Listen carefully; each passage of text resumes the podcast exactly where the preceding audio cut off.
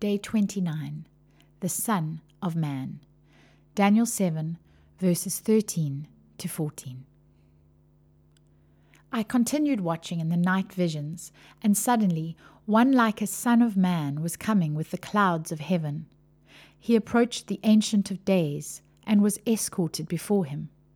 He was given dominion and glory and a kingdom, so that those of every people, nation, and language should serve him.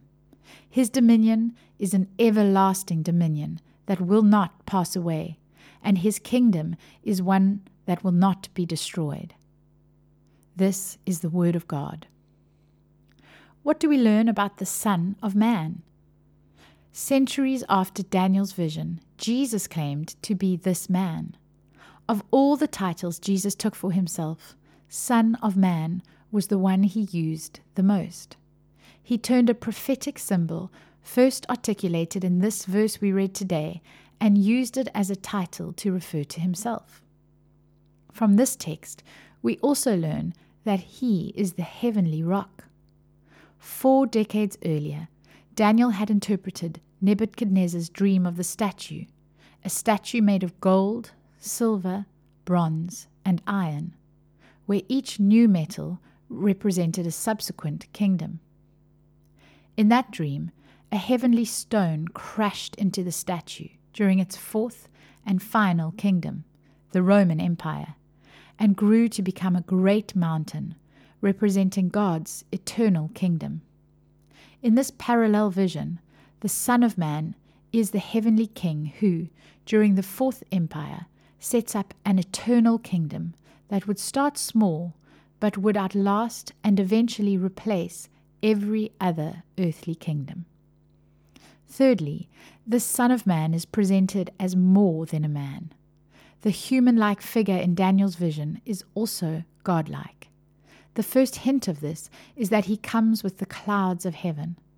In Psalm 103, verse 4, God is the one who rides the clouds of heaven. The clouds represent God's presence. In the book of Exodus, God's presence is evident in the pillar of clouds above the Ark of the Covenant.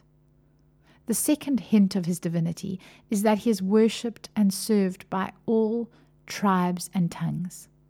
God alone is worthy of worship. When Jesus would later call himself the Son of Man, his opponents rightly interpreted this as Jesus saying he was God. Fourthly, he is heaven and earth's true king, God's co regent. Many of the Old Testament prophecies speak of a divine king on earth who represents and operates in tandem with his heavenly counterpart. Likewise, the Son of Man is given dominion or authority on the earth as the true divine king. We're told that the Son of Man is given this authority. In the same way, when Jesus overcame the grave, he announced that all authority in heaven and earth had been given to him. Fifth, he is the king of a better kingdom. In Daniel's vision, the kingdoms of the earth are compared to beasts from the sea. Earthly kingdoms can be savage and beastly. They are spread and sustained by bloodshed. Jesus' kingdom, on the other hand, is merciful and gracious. The blood that is shed is the sacrificial blood of its crucified King. Far from being beastly, the heavenly kingdom is ushered in by a Son of Man. It is humane, not heartless. It is guided by wisdom, not driven along by cravings of power. Jesus' kingdom is from the clouds, not from the sea. It is not restless and wicked and unpredictable, but godly and good. And sixth, he is the king of a global and eternal kingdom.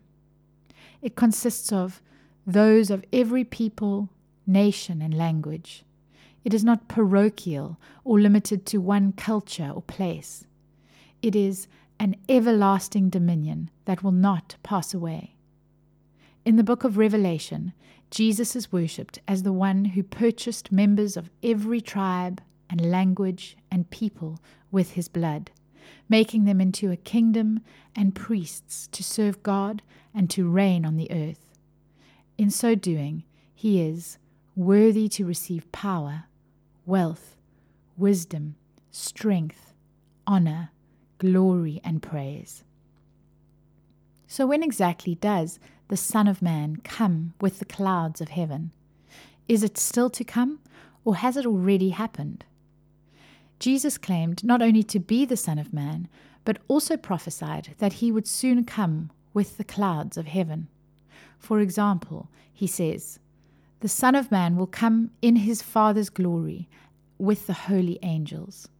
Truly I tell you, some who are standing here will not taste death before they see that the kingdom of God has come with power.